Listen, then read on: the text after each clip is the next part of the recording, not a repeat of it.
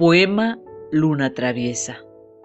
Autor Juan Carlos Guínez Cabrera. Voz Jen Aldazora. Conservo intacto tu paisaje. Hice de extrañarte una perversa vocación.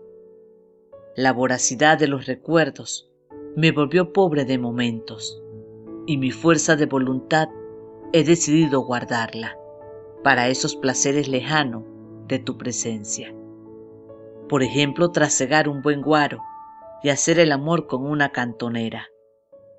Asumo que tengo hambre de tu tiempo, que tengo sed de tu ser y que extraño más que nunca tu fulminante fisiología. Sin embargo, y tal vez a propósito, ejerzo con mayor naturalidad mi esquizofrenia autonarradora.